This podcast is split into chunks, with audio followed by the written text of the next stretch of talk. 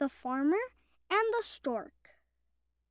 The stork, of a very simple and trusting nature, had been asked by a party of cranes to visit a field that had been newly planted.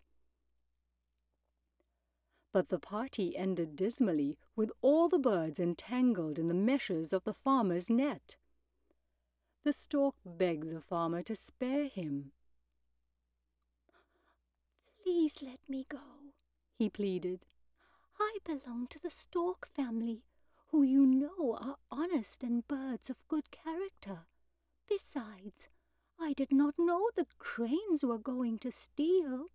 You may be a very good bird, answered the farmer. But I caught you with the thieving cranes, and you will have to share the same punishment with them. You are judged by the company you keep.